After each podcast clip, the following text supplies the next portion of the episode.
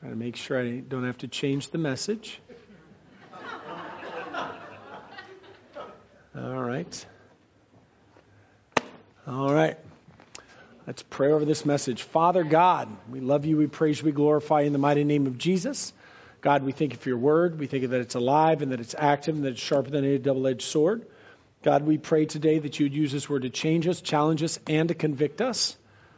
Father, we pray that as you have brought us here, God, that you will speak directly to our hearts. God, I pray for those people that are here this morning, that they would hear this message, go down to their spirits. Praise you, we thank you for it in Jesus' name. Amen. So before we get into the scripture, I'd like to welcome all the people that are watching online. I know some of you I haven't seen in a while. I miss you. I love you. This is still your church. I'm still your pastor. I'm waiting for you to come back, and I look forward to seeing you soon, whether you're on YouTube or Facebook. We love you deeply, and I know for some of you it's been a while, but I want to make sure that you know that even though we may not see each other, our hearts are still knit together, and I love you. As you are watching online and as you're here today, I need you all to realize that God has you here for today. You got to believe it, man. You just do, okay? Because sometimes people will show up to church on a certain day and they're like, man, why was that message that day? Because God needed you to be here to hear it. You weren't here last, well, some of you were, but you weren't here last week, next week, whatever. This is the message. This is what we're talking about, and it's for you.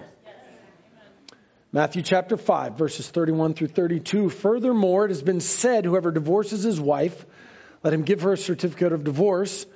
But I say to you that whoever divorces his wife for any reason except sexual immorality causes her to commit adultery, and whoever marries a woman who is divorced commits adultery.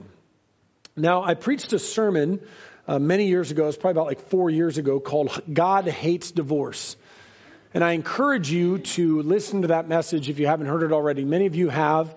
I didn't want to re-preach that message this morning because I felt as though, and I prayed about it, I wanted to, simply because it would have made my week a whole lot easier to just re-preach a message that I already written and have to write something new. But the Lord said, no, I don't want you to preach that this week. And so I encourage you, if you want to know the ins and outs of the hows and the whys and the whats, the exception clauses of divorces and those type of things, we went into it in depth.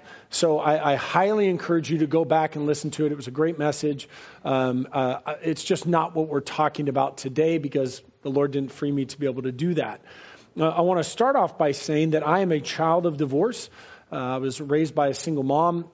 My parents got divorced when I was 3 years old, so I understand divorce very clearly, being raised that way. Also, my wife, she was divorced before we met. She got married when she was 18. Before she was saved, she married some guy. He ended up being a cheater and a beater. She left him, and then a few short while after that, she got saved, and we met. I'd never been married before. And so I don't want you to think, as I'm talking about marriage and divorce, that for those, and many of you know this testimony because you've been here, but for those of you that didn't, I don't want you to think that I'm coming from a position of like, oh, he was probably raised by his mom and dad, and he's never experienced divorce. When I talk about divorce, I talk about it from a position of understanding the damage that divorce does. Okay? Divorce is not the unforgivable sin. If you've been divorced, I don't want you to feel condemnation and think, well, I've been divorced, so that means whatever. It's forgivable. God can forgive you of that. If you're not married today, I also want you to think that like, oh, well, this doesn't apply to me. It applies to you because you're part of a Christian church that loves and supports and defends marriage. Just because I don't have X in my life, like I wasn't a drug addict, but I can still preach against drugs even though I wasn't a drug addict.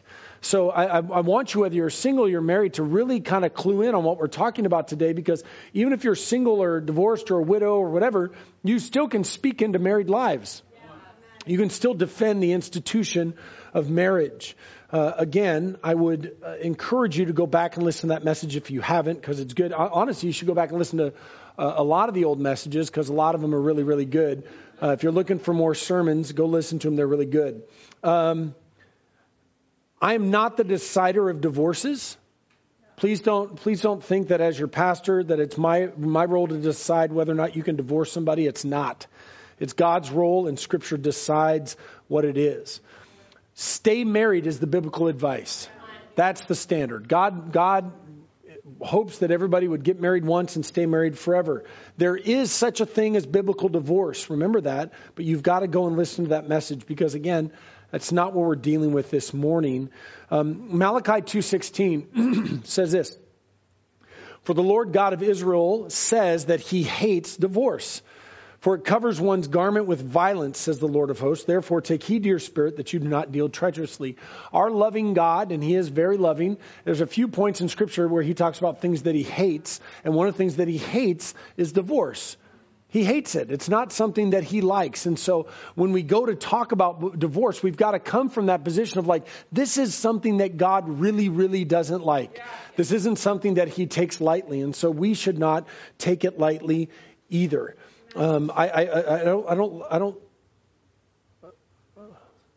what's that sound? Someone opened up a cold one. Enjoy your sermon. You know what I mean? It was the Twisted Tea reference from last week. That's staying married is the standard. Amen. There are minute biblical exceptions that allow it, but do not require divorce. Remember that. Just because the Bible allows divorce does not mean that God requires divorce. If you've been unbiblically remarried, just ask for forgiveness and stay married. Quit looking for loopholes on how and why you can get divorced. Stay married. If you're single, God can bless you in your singleness. If you're a widow, God can bless you with a new spouse if that's your desire. You can love and support marriage without being married. 1 Corinthians 7:8-9, it says, "But I say to the unmarried and to the widows, it is good for them if they remain even as I am. But if they cannot exercise self-control, let them marry, for it is better to marry than to burn with passion." Support and defend marriage. It's part of who we are as Christians. We've got to support and defend marriage at every turn that we come to. We want to see marriages flourish. You should want to see people be married. The Bible makes it clear. If you're burning with passion, go and get married to a Christian person.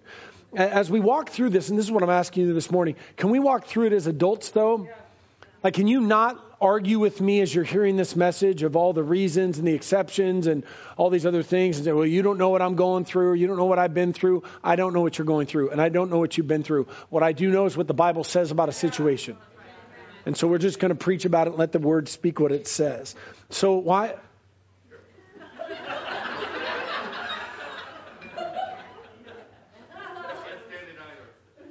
You know, I'm just saying, man, like, I understand that you need good refreshment, but maybe a bottle that doesn't, you know what I'm saying? Next thing you know, we're having pastrami sandwiches. People are like, here's some good preaching. I don't like to make a law about something, but I mean, one was like, what? Two people in the same? Well, he did it.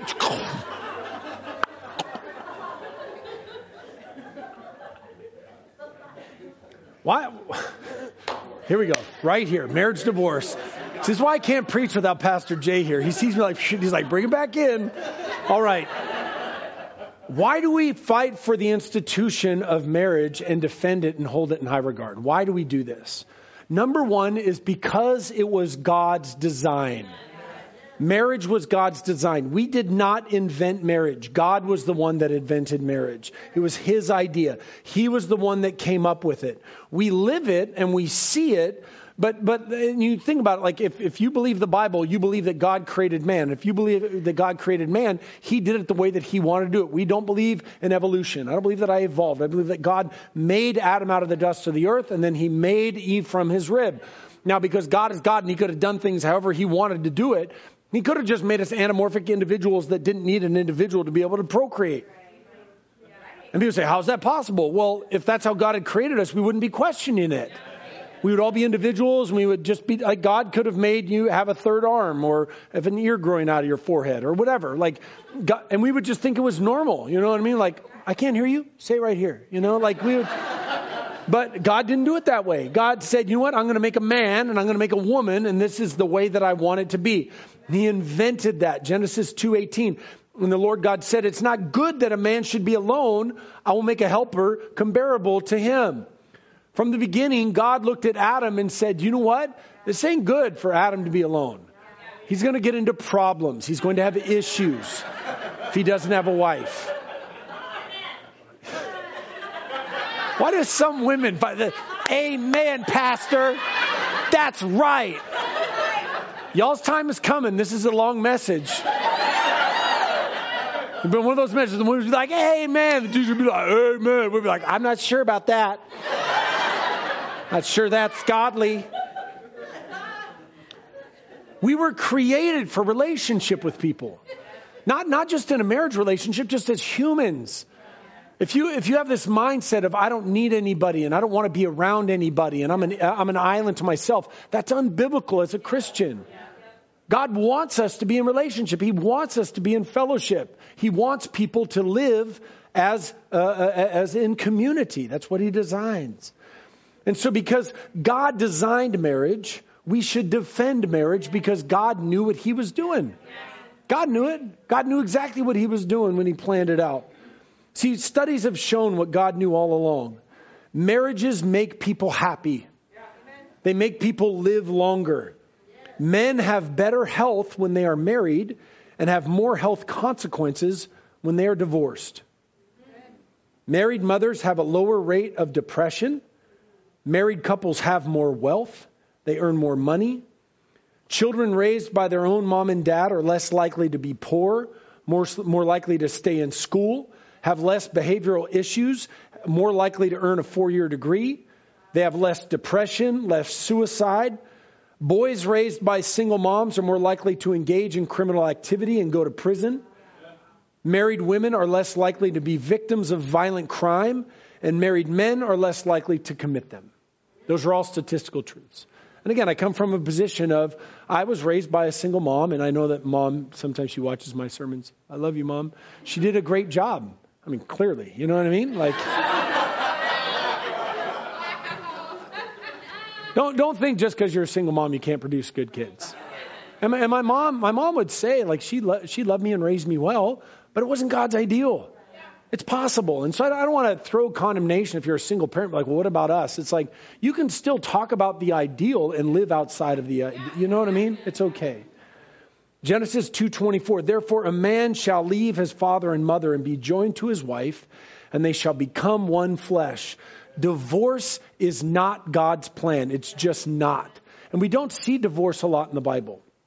We just don't. What we see is a lot of people that do some of the most heinous things, and then they still stay married. Yeah, right. People sleeping with people that aren't their spouses, and people killing people, and people doing all these other things, and somehow they work it out after all the lying, the cheating, the stealing, and all that other stuff.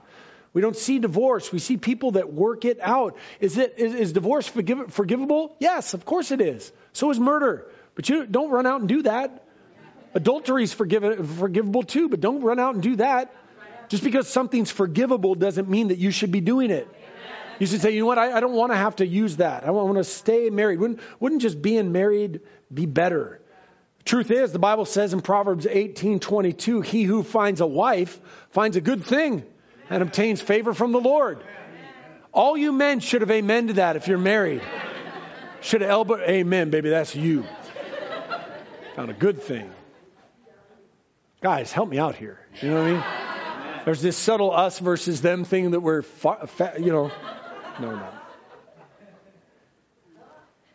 All joking aside, the attempts of society to dismantle the nuclear family should be resisted. Yes. It just has to. And that's why when people say, well, what's the big deal? The big deal is God created marriage. That societies are better when people are a man and a woman married together forever. Society is better and stronger. People say, people have asked me, what do you think is the number one thing that would fix America? We could fix America in one generation if the father stayed in the home. But in 40 years, you wouldn't have to pass a law. You wouldn't have to do it. If the father stayed in the home and raised the children, it would change America in 40 years. You would have less crime, you would have less depression, you would have all these other things because kids were raised in families with fathers. Don't tell me that it's not true, because it is.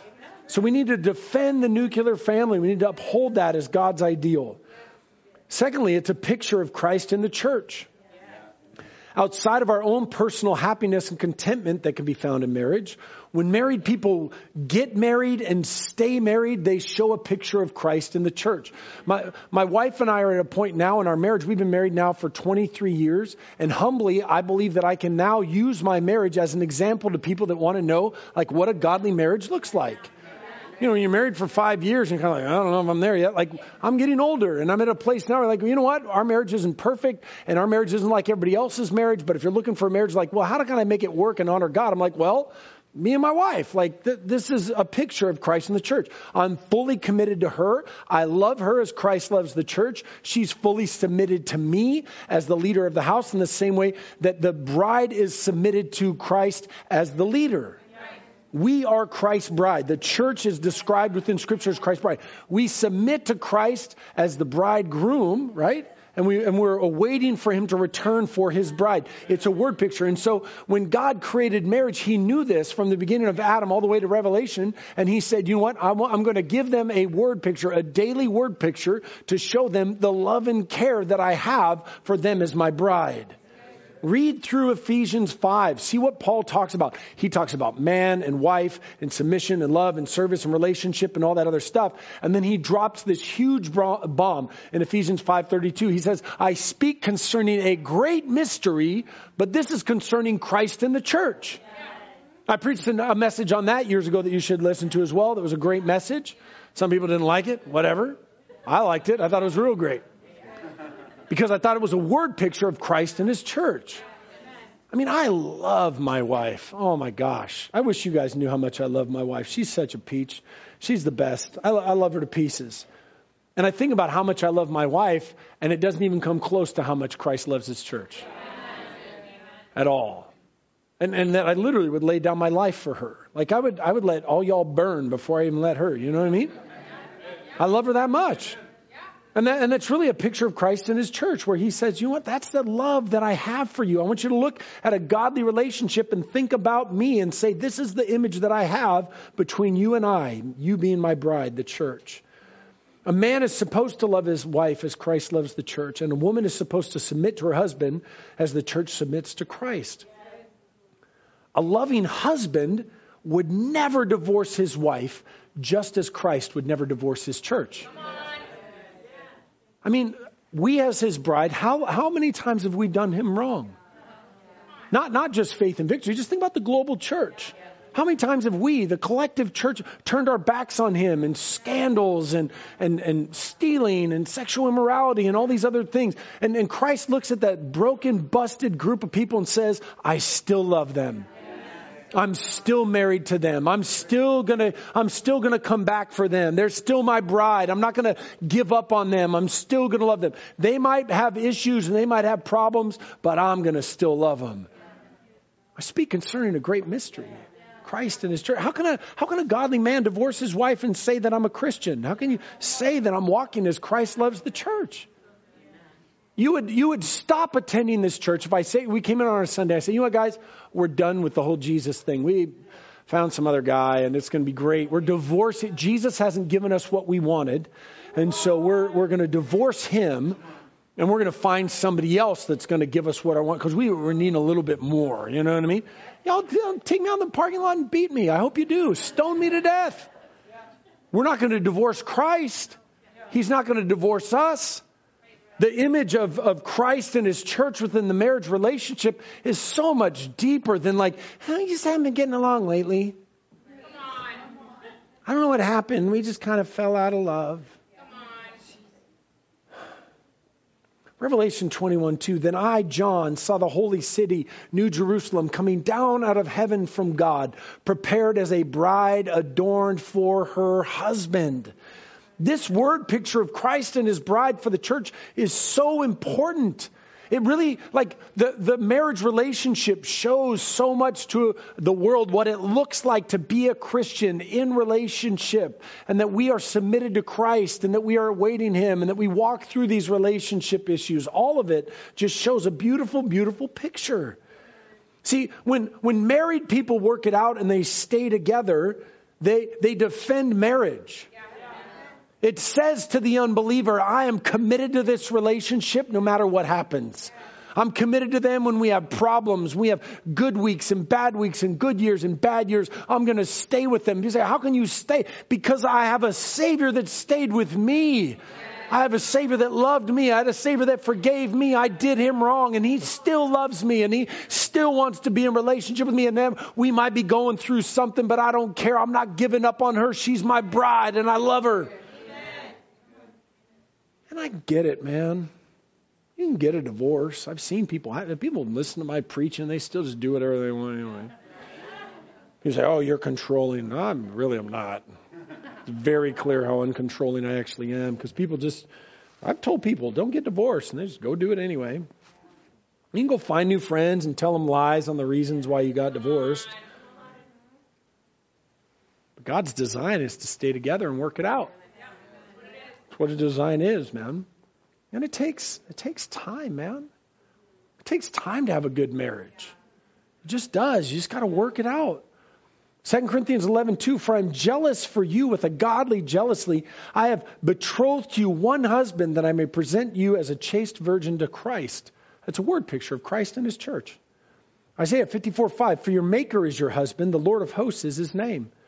Revelation 19:7, let us be glad and rejoice and give him glory, for the marriage of the Lamb has come, and his wife has made herself ready. Don't tell me God doesn't care about marriage. Don't say that it's not central to the expression of who we are as Christian people. It's just not. Here's another part about marriage, is that marriage protects you. It really does protect you. And now I'm not trying to say these things because I want to grandstand my wife. I'm saying that because they are true, and I want you to see a word picture of a marriage that's been together for 23 years, okay? I would not be the man that I am today without my wife in my life. I would not. She has helped me grow into the man I am today. She really is. Yeah. She has protected me from all manner of sin. She has protected me from making bad decisions. I pray and I hope that I have helped her as well, but I know that she has helped me. She has protected my witness. She has helped me to honor God. She has kept me from sin. 1 Corinthians 7:1, it's good for a man not to touch a woman. Nevertheless, because of sexual immorality, let each man have his own wife, and let each woman have her own husband. Glory to God. Y'all know what that scripture's talking about, right? Why do y'all all the married people are like, my wife has kept me from sin? Now, listen, if you don't like adult church, then don't come to adult church. But just let me tell you how it is. Like Chris Rock said, he said, sometimes Papa need medicine. If Papa don't get medicine, he can go down to a different pharmacy. You know what I'm saying? You guys are married, right? It's what God designed in marriage. It's what God designed. He said, you know what? I know how people are. I know what's going to happen. So I'm going to create a relationship where they can satisfy the needs of the flesh that's going to keep them from sin so they don't fall into immorality and not make heaven. It's a thank you, Jesus. Thank you. I finally have one witness. Thank you. I mean, look at how much the world focuses on the flesh, man. It's everywhere. Anybody that thinks that we don't live in an overly sexualized nation has not been paying attention. They use it to sell us. They want to sell us an automobile. Make it sexy. Oh, you got to try this floor cleaner. Look at how sexy it is. Because it's innate in who we are. I don't know why I like this floor scrubber, but I sure do. They prey and play on our innate desires. God knows how he created us. He know what we needed. And so God said, you want, I'm going to make a relationship where those things can happen because it will protect you. It will help you. It will keep you focused. And God knew this before the foundations of the earth. And he says, get married and find what you need in that relationship. Find what you need in that relationship. And God encourages it for you in your marriage. It's good. It's good. Like it's designed. I don't know why everybody's like, all of a sudden he's like, not us. Dude, there's a whole book about it. There's Song of Solomon. I will climb that tree. I will take hold of its fruit. You know what I mean? Jeez, man. Just saying, it's Bible. It's good preaching. 1 Corinthians 7. Is it hot in here? I was like, this is where it got hot. Yeah. First service, I'm like, I'm sweating. Whew. The Bible says in 1 Corinthians 7:5, do not deprive one another except with consent for a time, that you may give yourselves to fasting and prayer and come together again so that Satan does not tempt you because of your lack of self-control. I know about a lack of self-control. I know about that. And I know that the marriage bed is a tool to help it. And this is adult talk, but all I preach is truth. I'll tell you, man, the guideline that me and Crystal have talked about with years is that most guys, 72 hours, if not, just minds go crazy. It's like, come on, you know what I'm saying? Like, help a brother out. I'm not saying it's a law. I'm just saying, help somebody out. You know what I'm saying? Some of y'all, some of the guys are just like, man, praise God, I love this church.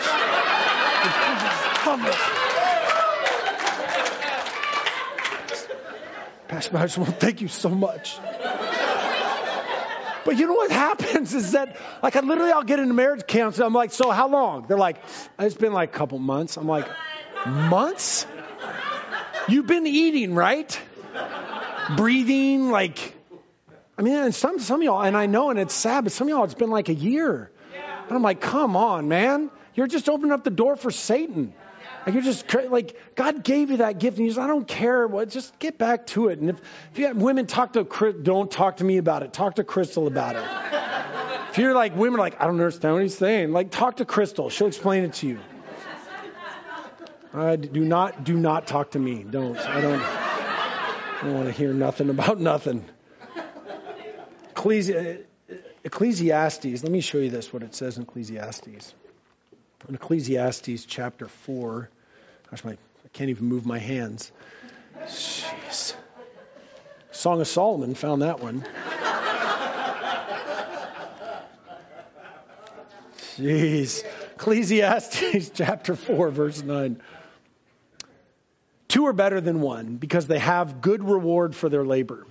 For if they fall, one will lift up his companion, but woe to him who is alone when he falls, for he has no one to help him up. Again, if the two lie down together, they will keep warm, but how can one be warm alone? Though one may be overpowered by another, two can withstand him, and a threefold cord is not quickly broken. Man, two are better than one, man. We can walk together, we can be together, we can defend each other as we walk through this life together. I've walked through a lot of stuff in this life. I really have. And my wife has been there with me, walking through it with me. And she's really my best friend. She's walked with me through so many different things. We talk about everything. And we're always on the same page. We always are. Except for this Thursday when we got in a fight in the middle of me trying to write a marriage sermon. So dumb. Satan is such a liar. It's today is sermon prep. Morning, fight. All day long. Ugh. I almost re-preached that other sermon just because I did. I was like, I'm not going to preach that. I'm just... And it was over something dumb. It just was. We got over it. But we live on the same page. And as your pastors, we love you, but we love each other even more. Amen. I care more about her than I care about any one of y'all. Amen.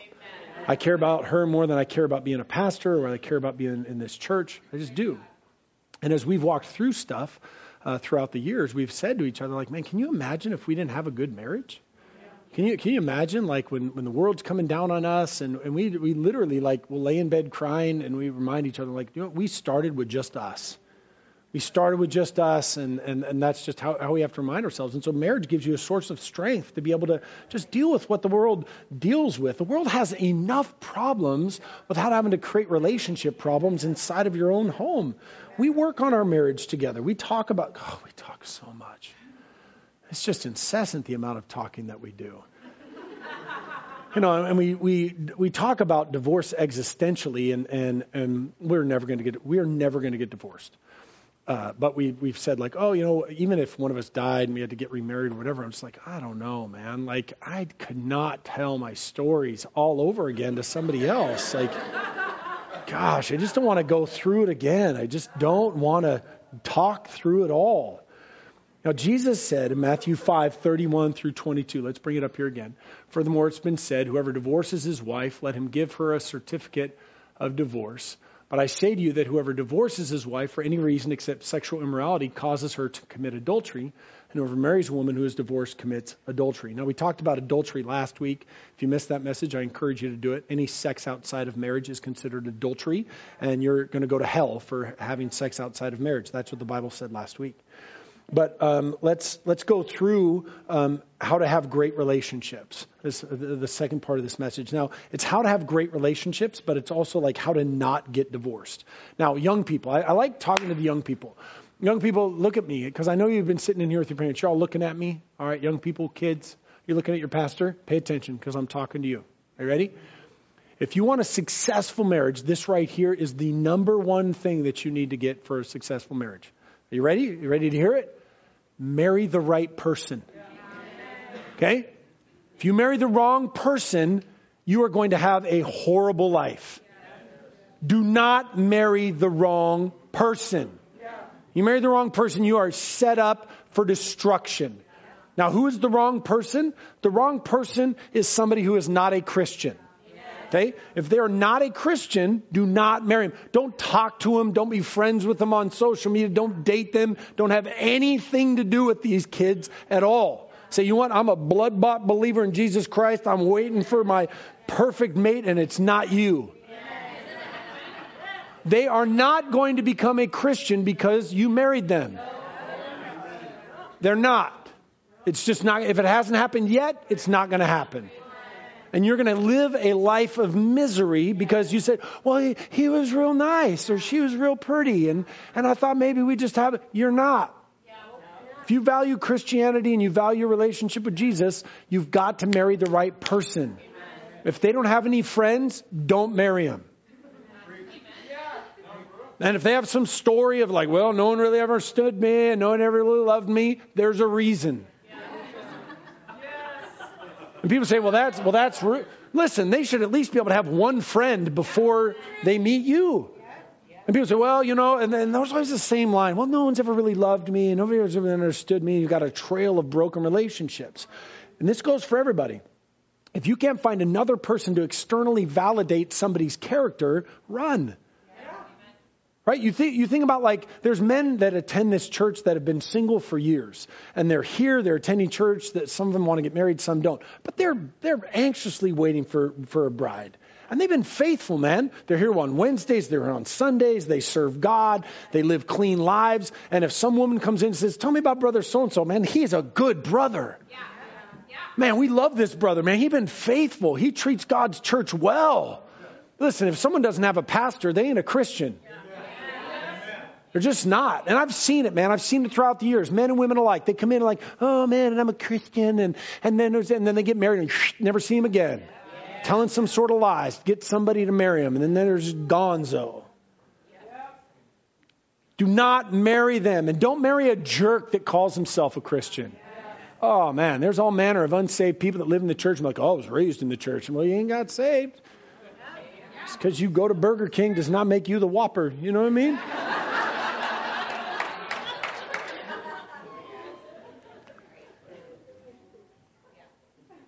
See, the thing is that if someone goes to the gym and they say, I'm going to work out, they'll come back and then they'll smell because they worked out. They don't smell. They didn't work out.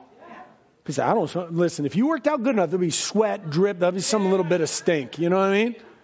Christianity is the same way. You can smell it on somebody. Like, you don't have to explain like, well, I went to the gym. Like, you can see like they went to the gym.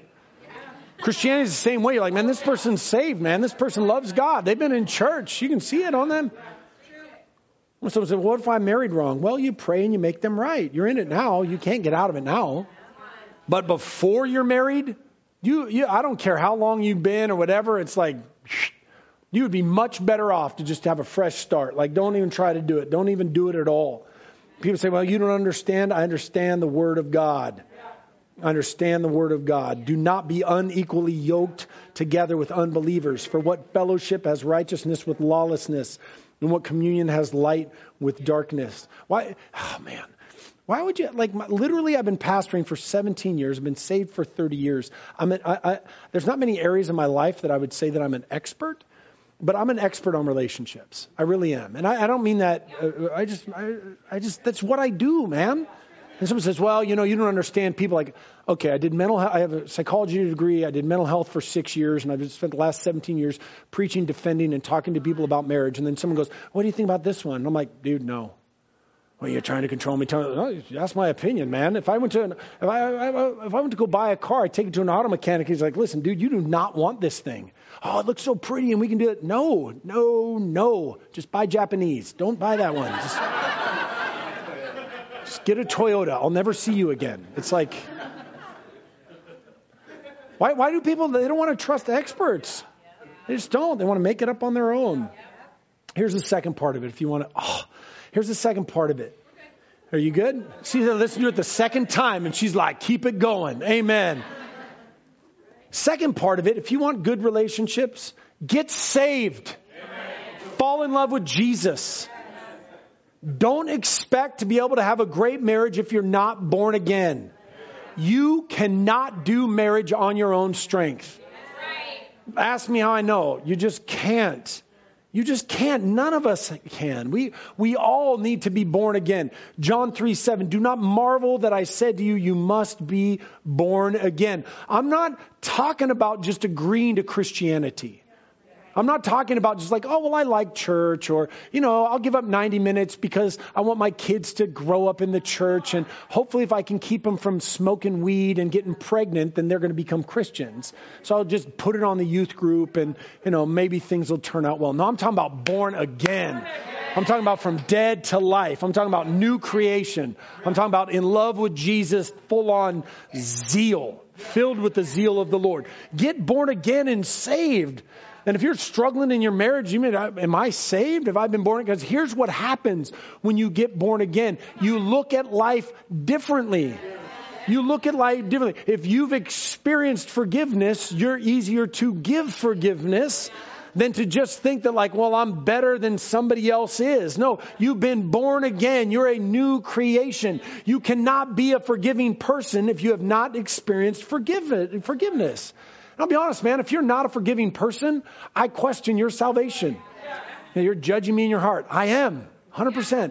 I wonder, like, how saved are they? Because I know that, like, most people that I know that have been saved forgive quickly because they realize how depraved they were. They know how much they needed a savior. And then they have this moment in their mind like, man, what am I doing? Like, why am I holding them to a higher standard than I hold myself?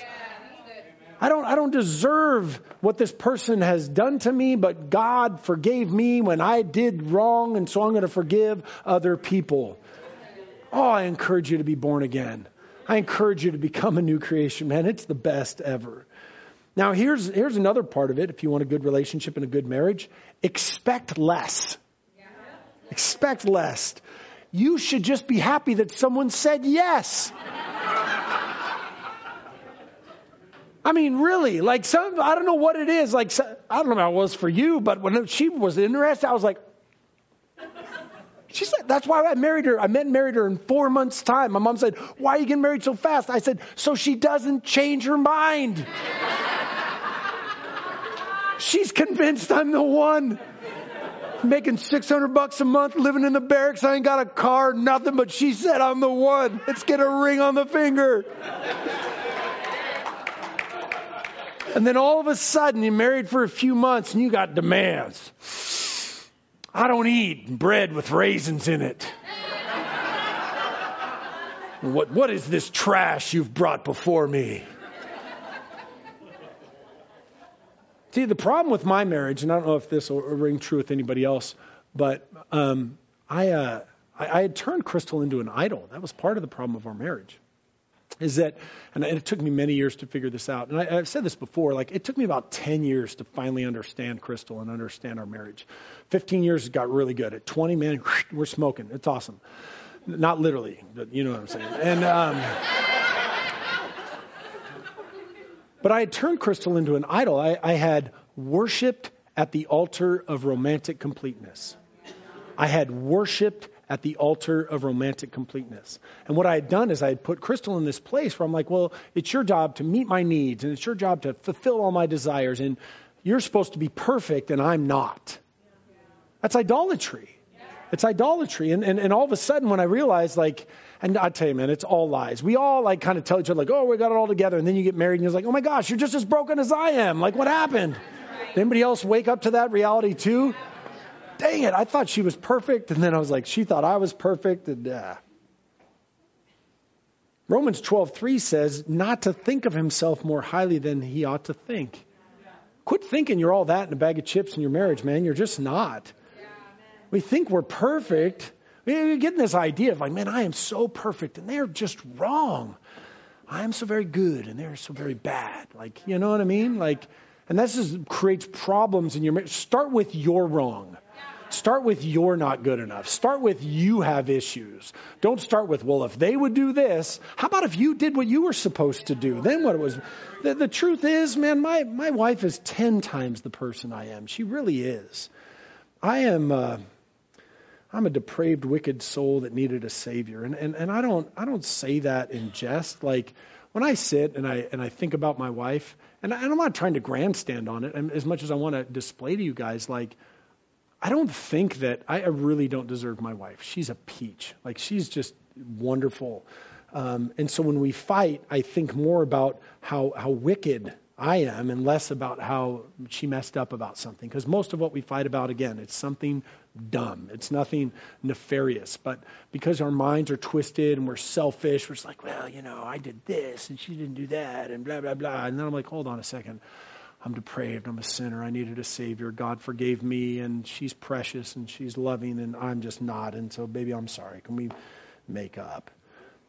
You got to forgive more than you should. See, all the scriptures about forgiveness apply to marriage. Yeah. That's right. All the scriptures about forgiveness apply to marriage. Amen. See, Christians talk about loving their enemies. They say, oh, I can forgive a murderer. I can forgive a rapist. And I'm like, but you can't forgive your husband saying an offhanded comment about a pair of pants that you wore? You shouldn't have asked. Like when you ask, like, how does it look? You knew, like, well, if you don't like what you should. A wife should be able to forgive a man that repeatedly leaves out his underwear. Again, I'm just throwing these generalities out. You've been forgiven. Forgive people. Let them grow, man. You don't need to be someone's Holy Ghost. Every scripture about forgiveness applies to marriage.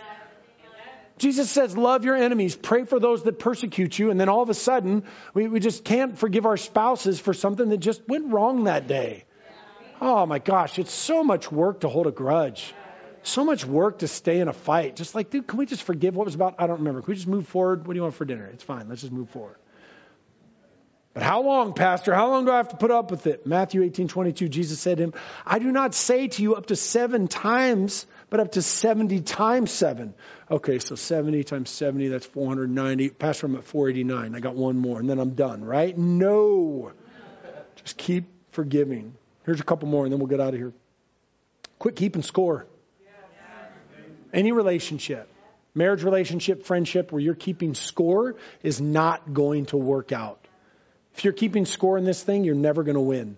Marriage isn't a scorekeeper. Sometimes marriage is 50-50. Sometimes it's 73-27, like whatever. It's never just like this equal thing. And so if you're like, well, I did this and they didn't do that. And how come they didn't whatever? It's like, no, dude, you just can't live that way at all. Again, Jesus, if someone asks you to go with them 1 mile, go with them 2 miles. If someone asks you for your coat, give them your tunic also. Like all those scriptures that apply in the Bible apply to the marriage relationship as well. We've got to learn to apply them. And then here's another one. Don't build a case against your spouse. Like, don't. And if you don't understand what I'm saying, it's like, because here's what happens, that people start to mentally build a case against someone they're in a relationship. This is how people end up leaving a church too, is because I say something wrong or do something wrong, and then you just file it away, and then you build this case of like, well, let me tell you, like, this church and this pastor, blah, blah, blah. And then you go around and you tell everybody this case, and everybody's like, oh my gosh, I can't believe it was like that. Like, same thing with a marriage relationship. If Crystal was building a case against me, all the women would never talk to me ever again. Like, they're like, seriously? Yeah, like seriously. We've been married for like 23 years, except for the women's event and times when Crystal's gone preaching. I've done a load of laundry like 10 times in like 23 years. I can't believe that. Some men are like, how can I have this power? As far as like at dinners that don't include pizza, pancakes, or ramen, like maybe a dozen over the last 23 years. Crystal does the cooking, like cleaning. It's about the same numbers. And somebody's like, oh, really? And he treated you like that for all those years? I can't believe it. Because, I mean, she can build a case against me. She could tell, like, and he yelled at the children constantly. Dude, I yell at my kids. Not so much, but those kids were like they were raised on being yelled at. They really were. But they turned out okay. I mean, they're good. They're doing all right. But she could use that stuff as a case to say, like, well, you never know that he didn't do this and didn't that. She runs the checkbook. I've the same amount of checks that I've written in our marriage. She's the behind the scenes, like doing it all. She does it all. Baby, you take such good care of me. But if she wanted to use it against me, she could. And she could be able to tell you, he abuses me because he never does this stuff for me. Like, I'm literally like my wife. She's the type of person that this just happened the other night. I was just like, honey, I want a quesadilla. And she was like, okay. And I was like, can you put it in chicken and fry it for me? She's like, yeah, no problem. She goes in and just whips up a quesadilla. I'm like, thanks. Eat a quesadilla. Because my wife loves me. I'd never made her a quesadilla once. Baby, you take such good care of me. I could probably build a case against her if I actually cared. But I don't want to ruin this thing, man. It's going good. Here's the end of it. Then we'll get out of here, okay? Try to look like the person your spouse married. It's not easy, but it's worth it. Don't be controlling, manipulative, or coercive. Be honest.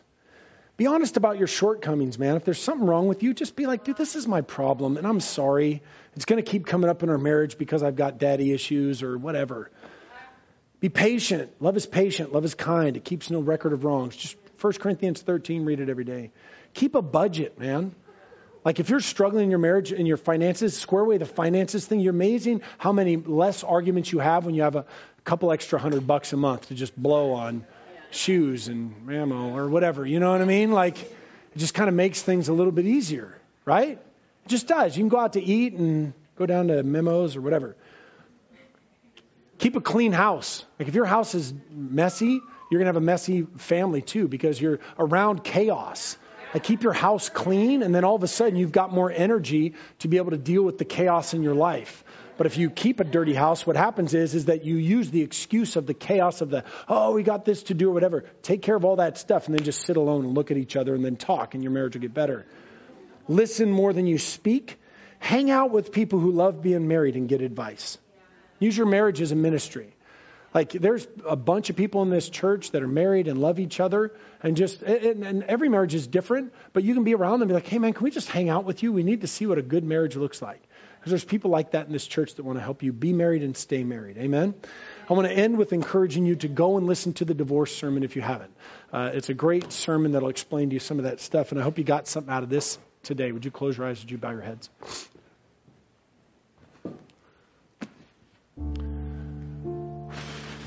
If you're here this morning, you're not a Christian, I want to invite you to become one. It's really quite easy. Either you're a Christian or you are not. Either you're giving your life to Jesus or you haven't.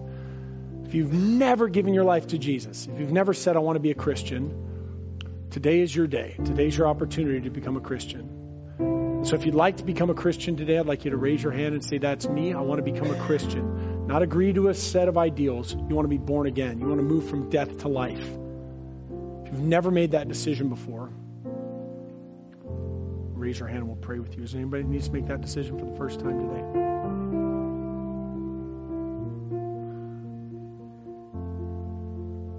Maybe you've been far from God and you need to rededicate your life to Him. If you need to rededicate your life to Jesus today, would you raise your hand? We'd like to pray for you as well. Now, if you're married this morning, you've been having issues in your marriage, man, just forgive Him. Just move forward. And I know it's going to be a hard road. Christ forgave you.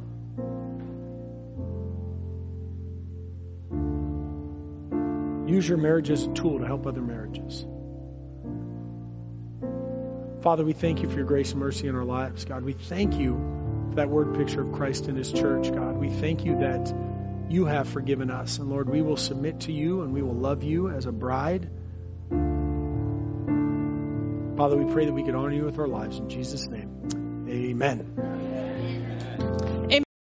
Hey, we want to thank you so much for being online with us today. I want to remind you, if you're not a follower on Facebook, please like our page on YouTube. Please subscribe. Follow us on Twitter. Tell all your friends. Continue to watch online. We thank you for watching. We love you so much. Have a great day.